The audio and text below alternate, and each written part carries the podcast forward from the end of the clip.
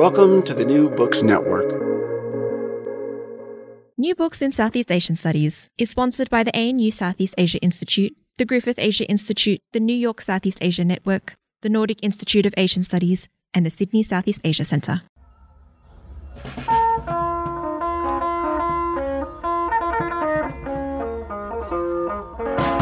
Welcome to New Books in Southeast Asian Studies, a channel on the New Books Network. I'm Michelle Ford, Director of the Sydney Southeast Asia Centre at the University of Sydney and a co-host of the channel. Today I'm talking to Sango Mahanty, Professor of Resources, Environment and Development at the Australian National University and author of Unsettled Frontiers: Market Formation in the Cambodia-Vietnam Borderlands, published by Cornell University Press in twenty twenty-two. Unsettled Frontiers provides a long view on frontier market formation, from the rubber industry in French Indochina to different contemporary commodity networks. Today we'll explore Sango's insights into these different networks, but also the larger theoretical and methodological contributions of her book. Welcome, Sango. Thank you, Michelle, and thank you for taking the time to engage with my book. A pleasure. You start the book with the story of Surya, who migrated from Vietnam's Mekong Delta to the uplands of Cambodia in the late nineteen nineties. Can you tell us Surya's story and explain why you decided to open the book with it? Yeah, so Surya is a man who I met during my early research in Mondulkiri in twenty thirteen, and I was first up in that area studying forest carbon markets. These are sort of schemes where, in the Cambodian context, or in this particular case, the community was being enlisted into this forest conservation project from which they could sell carbon credits on the voluntary carbon market. So that was my first engagement in Mondulkiri, and I was mainly working in indigenous Bunong communities around the Seima Wildlife Conservation Area, where an N G O called the Wildlife Conservation Society was setting up these carbon schemes. So at that stage, there was a lot of migration going on into the area, even back then in twenty thirteen. And later, of course, I learned that this was one in a series of migration waves that had come into the area, the earliest being way back in the early two thousands. So Surya's story at the time was very striking to me and to my research assistant, Soxupia, who I was working with. And his story talks about these ghosts that came to him in his dream after sort of the area had been cleared and these roads had been put through a burial forest area. And we found that this idea of ghosts was such a powerful image of the erasure of this, you know, significant place for the Penong people. And also the spirit world is so significant in Penong culture and Khmer culture as well. And the story has really stayed with me all those years and bubbling away in my mind. And when I was working on this book, it really seemed to capture quite a few themes that I was speaking to about the dispossession and erasure that markets can bring, the presence of the state within markets and in this border region, frontier migration because Surya had moved to the area from lowland Cambodia and the Mekong Delta originally. And also just how fluid lives are in this border region because people like communities like the Khmer Krom, but also indigenous communities like the Penong and Stieng people have moved across these borders for, for a long time. And in fact, I was originally going to, the book title was originally going to be Ghosts in the Market. This is how deeply Surya had struck me with his story about ghosts. But in the end, I didn't go with that title based on discussions with the with the publisher and reviewer feedback and so on. So, yeah, maybe my decision to put his story first in the book is a little bit of a nod to, to that idea as well. But, yeah, I think his story really speaks to some of the main themes that I'm writing about in the book. And often we do find one of those stories, don't we? Something that really speaks to the issues that we've discovered in the course of our research.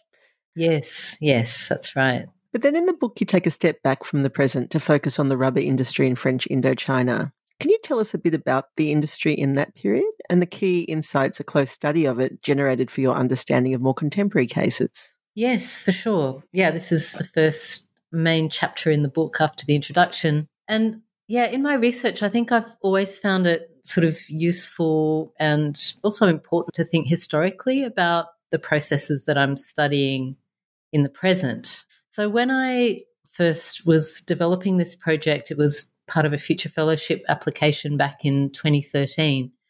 I decided to embed a substantial component of budget and time to do archival research, both at the French archives, the French colonial archives in Aix-en-Provence, and also at the National Archives of Vietnam in Ho Chi Minh City.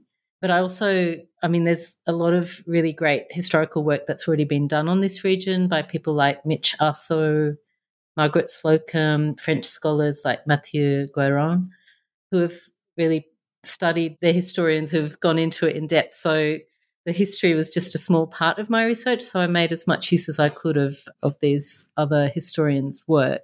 Yeah, so I guess archival research is very much a, it's like trying to find a needle in a haystack sometimes. And so you start with quite a wide net, but my focus was on the area, zooming in on this border region, especially trying to understand what kinds of commodities were being traded during that time, how French colonizations influenced trade processes and how they interacted with existing market arrangements and that kind of thing. For instance, there's evidence of early trading networks from that Mondulkiri and Kratie area of Cambodia, well before the French, of forest products and other things. And in fact, I was surprised to learn how prevalent timber trade was in that border region during the mid eighteen hundreds. And I guess that's sort of well before the French administration really took hold. And Chinese and Khmer traders had quite a big part in that. Yeah, so I, in sort of my analysis of the main commodities that were of interest during that early colonial period in the late eighteen hundreds. Yeah, I think rubber seemed to emerge as a good focus for understanding the state engagements in market formation because it was such an influential crop in Indochina, but especially for that border region because you've got those red soils, the the basaltic soils that also happen to mainly sit under forests and on indigenous lands, and so a lot of interesting dynamics around that as well. And I think rubber really provides some useful insights into how this new market crop was established and what sorts of challenges came up from a range of different perspectives. So, yeah, in the chapter I talk about how rubber was introduced and sort of the technical and knowledge production processes that were involved, like the role of botanic gardens, botanical gardens, and particular government actors like governors or scientists and so on, and sort of how they were able to lay these foundations, the technical foundations for rubber to be rolled out in French Indochina. That kind of level of effort that went into rubber is perhaps a little bit different to crops like cassava in the current context, but, you know, actually there is quite a, a research effort behind some of these as well. I visited a cassava research centre in Vietnam where they're continually developing new varieties and then rolling them out through their extension network. So to some extent, I think, you know, although they look different, there are still these socio-technical processes going on around market development, and especially for the larger or the longer-term plantation crops, I would say like pepper and rubber. I think the other parallel is the role of the state. So in the context of rubber, I was looking, drawing sort of a connection between state formation and market formation, and the state I'm talking about is the French colonial state in this context. And in the case of rubber, the French administration had a very key role in terms of mobilising land through land grants or land sales, as well as enticing companies to come in and invest in Indochina, and also not directly mobilising labour, but almost sort of creating the conditions where there was a pool of labour available for that, you know, private actors could recruit as indentured labourers just because of the impoverished situation in, in rural Vietnam at the time through sort of taxation regimes and so on. So I think, you know, the state role was quite central there. And I think even in the contemporary market context, state actors do play quite an important role. And so it sort of sets up that theme that I pursue through the book as well. I mean, I found it fascinating that some of the big companies that were active in Indo-Chinese rubber, like Michelin and Socfin, are still very much in the picture today. Socfin has a rubber plantation near one of the areas that I directly worked in. They were a, a big player in French Indochina. So even in terms of specific actors, if you can call them the same actor, I mean, they've obviously morphed over the years, but that's fascinating. But then I think the final thing maybe I'll say on that is what the rubber case brought out very strongly for me was when things started to go pear-shaped for the Indo-Chinese rubber sector because of in international developments, and I think also the French administration kind of struggled to to manage how companies were deploying or using their land. After they'd been granted land, they were kind of speculating and sitting on it for many years, some of them. And also the treatment of workers was really producing a lot of opposition against the government from the, the Vietnamese workers. Primarily they were Vietnamese workers even in on the Cambodian side of the border.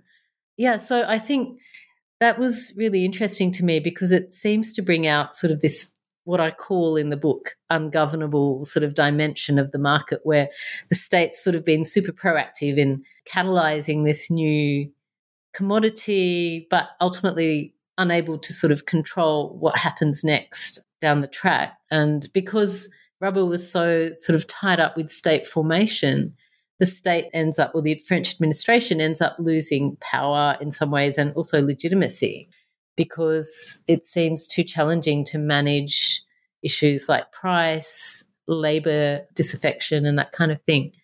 So I think it starts to highlight some of the limits around state power in relation to markets as they sort of take on a life of their own, which I think I find quite relevant in the contemporary context as well, and I sort of come back to that a bit later in the book in one of the later chapters. And I guess something you've hinted at there without really going into is the changes wrought on the social landscape. And if we think about the rubber industry across colonial Southeast Asia, whether it be in Malaysia or in Indonesia, we see these really dramatic changes, not only of the physical landscape and the economic landscape, yes, but of course also the social landscape. Yes. Hmm. But then you turn your attention to, you've already mentioned Kaosema, but you turn your attention to contemporary trading networks in Mondulkiri, which is your initial field site. And you focus here on how these trading networks feed into large-scale production of industrial cassava. What role does internal migration or other kinds of migration play in this trading network? Yeah, so I think Mondulkiri, as I sort of mentioned with Surya's story, migration is a really important factor from lowland to upland areas, which is a common process in Cambodia, has been for, I don't know, the last couple of decades, I'd say, where people who are land poor or landless go in search of land from lowland areas to upland areas. And in this chapter, and I think more broadly in the book, I, I talk about how this process of frontier migration, sort of migration to areas where people can claim lands that might have been forested or only partly cleared, often indigenous lands, how that plays a really significant role in a couple of ways for market formation in these spaces, like this whole process of land claiming where people arrive. Sometimes they have to buy the land or sometimes they'll just seize it. I think in recent years it, they've more often had to buy the land, but it might be only partially cleared or even uncleared when they buy it from Indigenous people or from government officials who've garnered land and are sort of illicitly selling it to new settlers.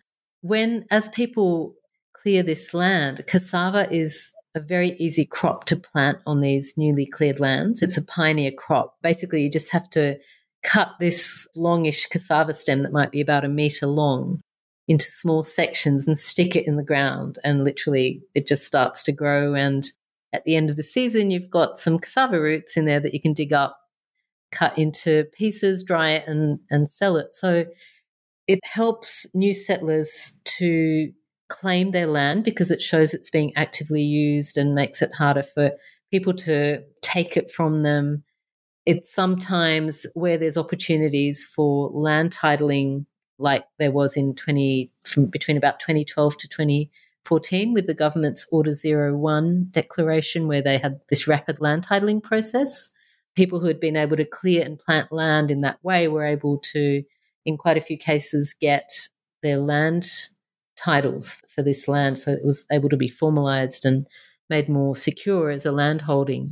So cassava plays in very much to these land claiming processes because it's so easy to grow in these newly cleared lands. But the other part of it is that these migrants are taking, they're expanding the, the spatial coverage of these commodity crops in these processes. So, yeah, there's a couple of ways in which migration has been really influential with cassava especially.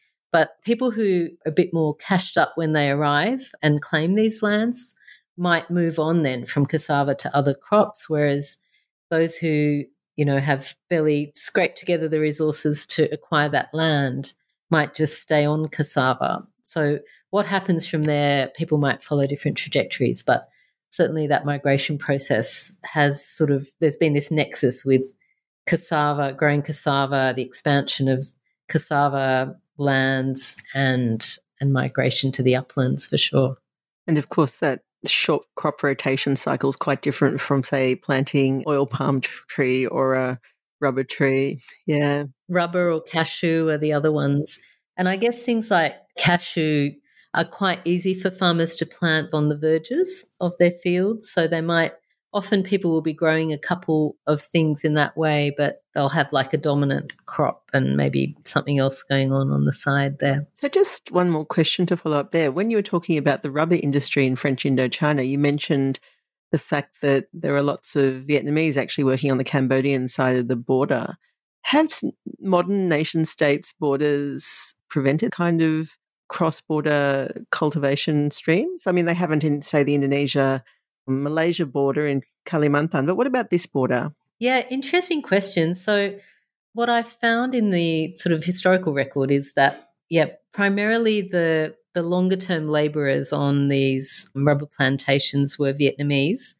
The French might have hired Khmer and indigenous workers, Penong, Stieng peoples to, to help with clearing the land, but then with planting and, and maintaining and tapping the rubber, They, that was where the indentured Vietnamese labourers were usually brought in.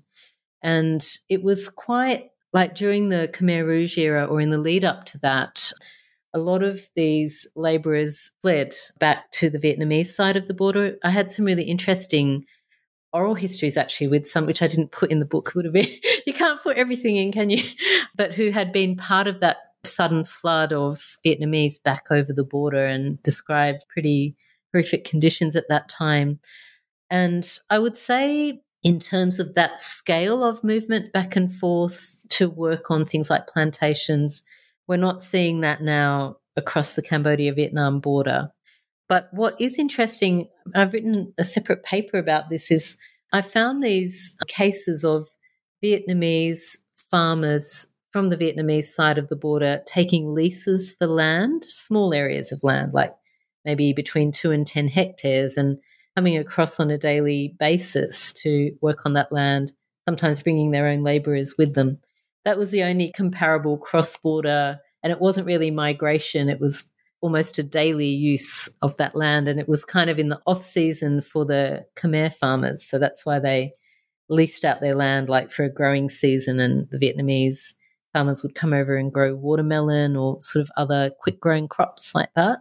Yeah, so I think it's interesting. I think on the Thai side, there's much more mobility across the border to work in longer-term labouring roles, especially from the Cambodian to the Thai side, but I would say less so in, in the Vietnamese case. Mm, and it's interesting because, I mean, there's so much emphasis now in studies of Southeast Asia on that, yeah, it's still circular but longer-term migration, but often we do forget these daily border crossings that happen on a lot of the land borders in the region. Yeah, that's right. And actually the other reason it happens on the Cambodian side is to access medical facilities in Vietnam, because often those are the, the closest if people needed sort of serious treatment for a chronic condition of some kind. Yes, that's something that people will cross the border for as well, or to use markets, but very rarely I found for work. So moving on from the question of border crossing to the post-boom rupture in a large rubber concession that you describe in Chapter four, I'd be interested to hear about the impact it had on the two settlements you looked at in Mondulkiri, and especially about the experiences of people in different class positions in those communities. In this chapter, I was using that concept of rupture quite broadly to talk about or to describe sort of a, an accumulation of difficult, of social and environmental stresses or harms in communities and landscapes. And we've actually just, just been doing a big project exploring this idea of rupture in more detail in hydropower landscapes, where we interrogate and theorise that idea much more deeply. But actually this recent work on rupture came out of some of these observations that me and my colleagues have made over several years of watching these processes of boom and bust in places like in areas like Mondulkiri, where, you know, you've had massive developments like these rubber plantations go in. There's been a huge illicit timber economy. You've had the cassava boom, where the soils have been quite dramatically depleted of nutrients because cassava tends to really suck out the nutrients after three or four years of growing it if you're not replenishing it with other nutrients. And so it was sort of seeing that these things are really starting to coalesce in quite difficult ways for communities and in terms of environmental effects as well. And I guess what I was finding through my immersion in the literature was that you've got paper by Rasmussen and Lund, which I cite in the book, which talks about how frontiers are continually being reinvented as because new commodities are sort of identified and incorporated into markets. But here we, you know, me and, and other people that I've sort of collaborated with in, in this part of Cambodia, we were really seeing sort of the breakdown of households and communities, and you've got issues like really unsustainable levels of debt to the extent that people were forcibly, you know, they were unable to keep up repayments and might have had to sell their land, or the bank reclaims and, and sells their land. And often, I mean, I found I was surprised when I went back to a village that I call Hum Prampei, which is actually Kaosema in Mondulkiri. When I'd been there in, I think the last time I'd worked there before starting this more detailed research on, on market networks was twenty fourteen, and I went back to visit. I'd interviewed in some detail about twenty-five households.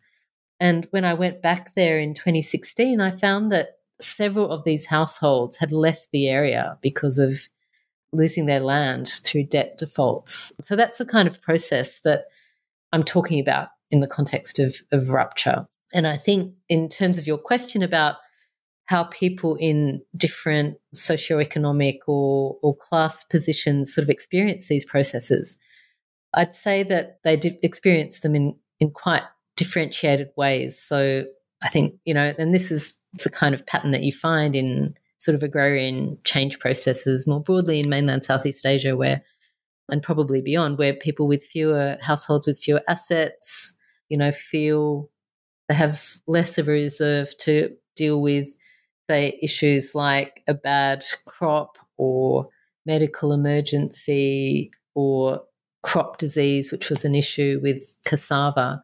And so when that happens and people are unable to keep up their payments of loans and so on, then it's really devastating for those households, and they become landless, sometimes have to leave the area. And this is quite a pressing issue now in Cambodia. Colleagues are, are doing more detailed work on debt and microfinance in that context. But I would say also that debt was also a shared risk across these strata in some ways. So the debts that were held by wealthier families to set up a business or perhaps to plant crops like pepper and rubber, which pepper especially is very costly to, to establish, they also held sort of substantial debts and were also vulnerable in some ways to land loss. But I think the difference was that it might have taken them longer to reach that tipping point. And maybe they would have been able to bounce back before they got to that tipping point. So definitely there was a differentiated experience of rupture. And I think one important sign of that kind of stress for me was this process of out-migration due to land loss Hmm, it's interesting. The themes keep emerging again and again in the different cases, don't they? Yeah, they do. It was actually super challenging to figure out how to tell this story. I could have organised it thematically or around the places, and I went with the second option in the end. But certainly there is a lot of resonance between the cases. Yeah, maybe not surprising from a geographer. We've already talked a bit about the role of state actors and institutions, but in your last substantive chapter, you really focus on how the state influences change as commodity markets evolve. Can you speak briefly to that question? Yep. So I guess I've sort of set up this issue of the state role in the rubber chapter, and then I come back to it in the contemporary context here in, in this chapter. And it's interesting because, yeah, I don't know, after colleagues have been reading the book and we've had discussions about them, I, I'm sort of aware, and I know this from my prior research as well, that there's quite a, a natural tendency in the Cambodian context, I think, for researchers to emphasise the role of state and elite power in various processes. And I think, of course, it's a really undeniable facet of life in Cambodia. And in my research, especially in the context of illicit economies like for timber, also in mobilising sort of these land sales that I was talking about in relation to migration. And I know that the state is a really central actor, but I'm also always very interested to look at, look for cracks and, you know, where are the cracks in this? Where are the sort of limitations of state power? And also question for me is if one state actor is benefiting from a set of arrangements, for instance, financially, what does that mean for the overall configuration of state authority and legitimacy? They don't necessarily align, as we saw in, in the rubber case, I guess. So in this chapter, I was wanting to explore, again, these questions around what states can and can't influence in relation to markets. So I talk about that in the context of cassava on the Cambodian side of the border, where there's been quite a few years of very volatile prices. Sometimes it'll dip really low. More recently, it's been quite buoyant. But when it goes low, farmers are often looking for government support, for instance, with price guarantees and that sort of thing. And so the Cambodian government, with support from donors like U N D P, which is the case that I talk about here, has been responding with interventions to promote domestic processing industries and also technical support on things like disease prevention. And I guess in the context of these domestic processing industries, we're th- seeing things. I was actually quite surprised to see a, a donor agency like U N D P actively promoting Chinese investment to set up these processing industries within Cambodia and through contract farming arrangements, securing their supply. This is mainly for the production of starch from cassava. So at one level, this kind of looks like, you know, you've got state and these new Chinese investors working together, sort of a hegemonic constellation. But, you know, we've seen already with the French Indochina and rubber there, that when the state promotes commodity markets, there's often a perceived responsibility as well. And maybe it's a little bit too early to say how this is going to play out in the contemporary context, but I think it's important to think about what the risks are, I guess, for the state in this arrangement. And so looking for these fractures and cracks is something that I'm always quite interested in. Sometimes it's easier to see those in hindsight, like in the case of rubber, because we can sort of follow a whole trajectory, whereas we've been in the thick of the cassava one. And then the other case I talk about in this chapter is the Vietnamese government's efforts to set up a mixed fuel market in Vietnam, where they were trying to promote this petrol blended with ethanol, five percent ethanol mix. But basically this turned out to be a bit of a non-starter. I go into why it was so challenging, things like the costs of production being much lower in China, lack of consumer trust in this mixed fuel, as well as other things, sort of corruption cases that eroded trust in government in general. And, and yeah, various things came into play. And I think the case really sort of highlighted some of the limits around state efforts to initiate new markets. And in this case, part of it was the complexity of what they had to manage. It was quite a large chunk of the value chain, right through from importing cassava chips from Cambodia producing ethanol, and then right through to the balsa, petrol balsa, where consumers are hypothetically, which because it never actually happened, going to fill their motorbikes and cars with this mixed fuel. So it was a very complex market and didn't work out. So the point there was really about raising the question of what states and can and can't influence in relation to markets when it comes to policies and new interventions. Part of it in the rubber context was how market networks seem to take on a life of their own.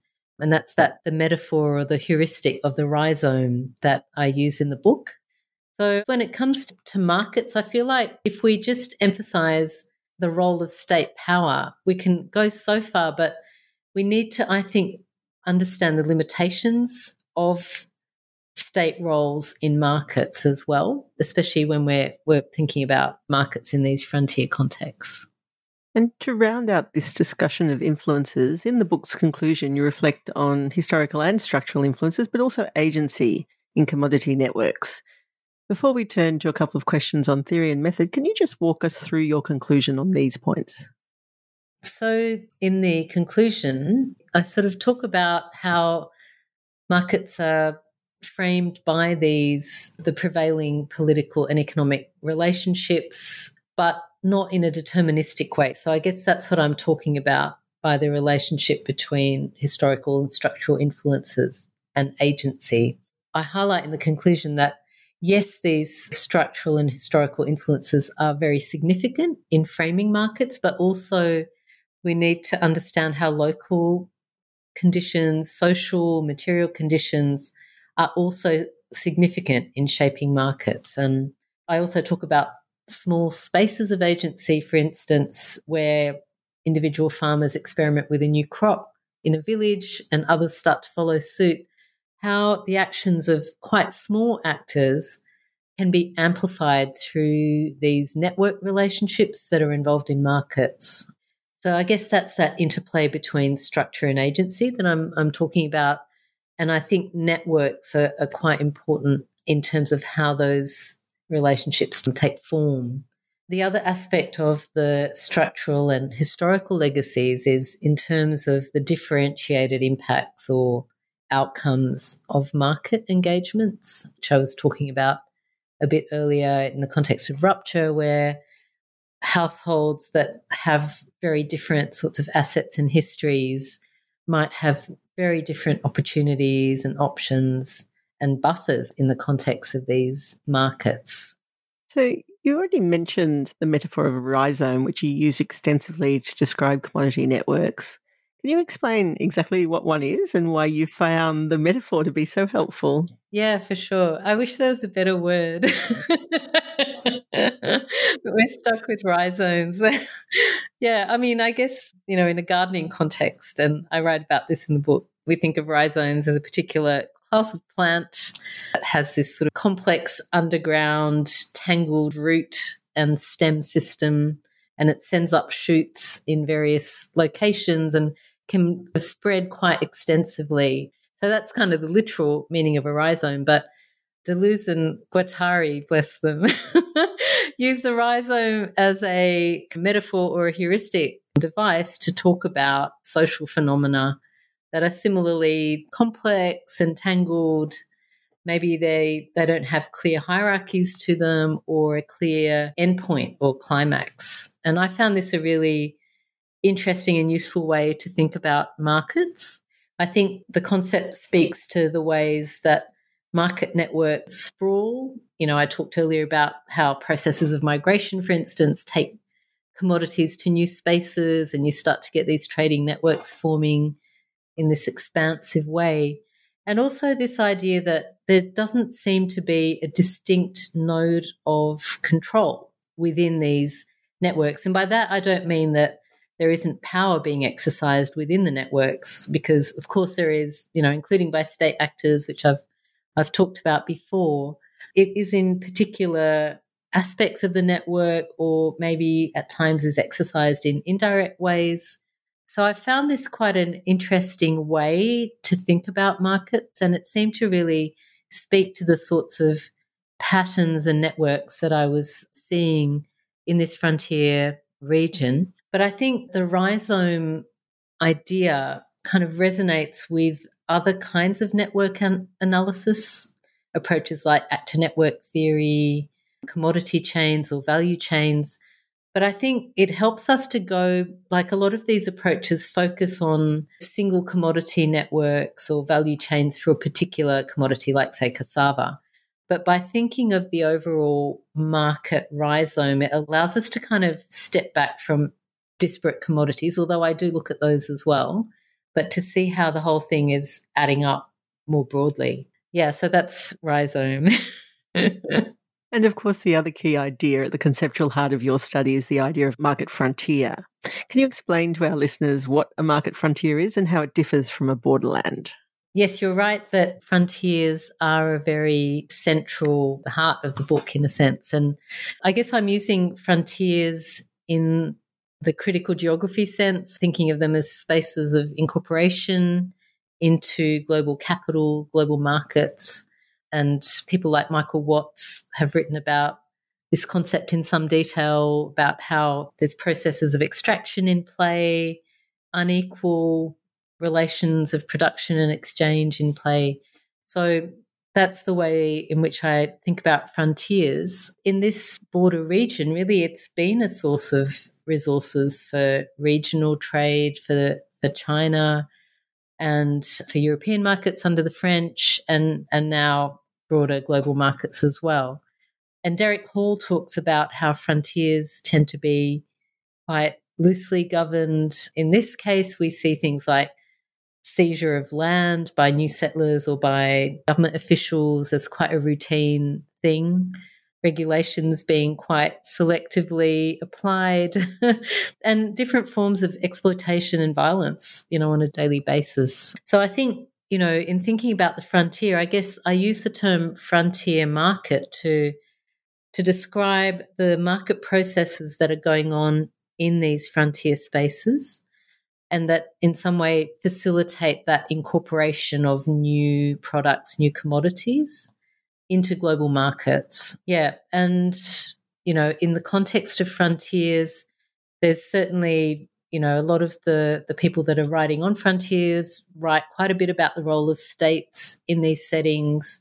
The other interesting thing about frontiers is in some ways they're sort of at the edge of global markets, but because they're such sort of busy and visible spaces of extraction and, and market formation, I think we can really gain some interesting insights there into how markets tick in a way. So, yeah, I mean, I guess that's sort of a bit of an explanation of frontiers and market frontiers as I see them. And then when we think about borderlands, is a region where you have a border between states. And in the borderlands literature, they're often written about as important spaces of of state formation, state territorialization. So I think, you know, because of the state role being quite significant in frontiers, I think you can see that although the concepts are a little bit distinct because frontiers speak much more to market incorporation, there are overlaps here. But to me, I think the two concepts come together in the Cambodia-Vietnam borderland, because what we have here is a borderland frontier, which is sort of a, a frontier plus plus or something. It's a space that's important both for market formation and for state formation. And I think these processes have been entangled for a long time. I think very similar even in the French Indochina period where I talked about the rubber. So it's kind of almost hard to disentangle the two, but I think they are quite distinct concepts that sort of come together in this particular borderland. I mentioned before that you're a geographer, but you say at the end of the book's introduction that your hybrid approach contributes to ongoing methodological discussions on the intersection of structural patterns and local influences in market processes. What contribution does it make? When I talk about my hybrid approach, I'm talking about that combination of analysing the political economy of commodity networks, but also thinking about these sort of nuanced social and material influences on market formation. So not seeing the political economy in a deterministic way, but as a meeting with local conditions in some way. And my aim there is to question deterministic ways of thinking about frontiers as spaces of capital incorporation. And I think, you know, yes, there are entrenched patterns and institutions in play, but I guess what I'm trying to do with this hybrid approach is to draw attention to how these are translated within local conditions. So I think what you end up with is what I think has been called these variegated forms of capitalism, or what I, in the book I call actually existing capitalism, that it sort of takes slightly different and hybrid forms. And I think to see that, you have to use hybrid methods to see what those mutual influences have been in a way. So I think one example is the role of state and elite actors, because the political economy perspective very much focuses on these kinds of actors and exposing sort of these power dynamics and configurations. What I try and do is think about how this kind of power takes form within specific market networks, how local factors might strengthen or limit this kind of power, or perhaps the, the overall complexity of the network might limit this kind of power. And I don't think I'm kind of the first advocate or person to use this approach, but I guess I'm more trying to remind colleagues of the benefits of considering these contingencies and nuances, as well as power structures when it comes to understanding how markets are operating. And hear, hear for contingencies and nuances. Yay! Thank you so much, Sango, for your insights into this particular borderlands. But just before we wrap up, would you like to tell us a bit about what you're working on now? Yeah, so at the moment I'm just finishing up with colleagues a project on nature-society rupture in hydropower landscapes, where I was working at the Lower Sesan two Dam in Cambodia. And very recently I've just been returning to an earlier interest of mine about pollution. And actually during my fieldwork for this future fellowship, I observed the use of chemicals, various sorts of herbicides and hormones actually being used by farmers, but I wasn't able to explore it in more detail. So yeah, some colleagues and I are putting in a proposal to study chemical use and pollution from maize farming to factory farm chickens. And Vietnam's going to be one of the case study countries where I'm hoping to work on that. Sounds great. Sango Mahanty, thanks for joining us on New Books in Southeast Asian Studies to discuss Unsettled Frontiers, Market Formation in the Cambodia-Vietnam Borderlands. You've been listening to the New Books in Southeast Asian Studies, a podcast channel on the New Books Network. If you enjoyed this episode, you can listen to hundreds of other conversations about Southeast Asia-related books on the channel. You can download or stream these interviews free of charge from the New Books Network website, or subscribe through your favourite podcast app. I look forward to joining you again before too long for another conversation about a new book in Southeast Asian Studies.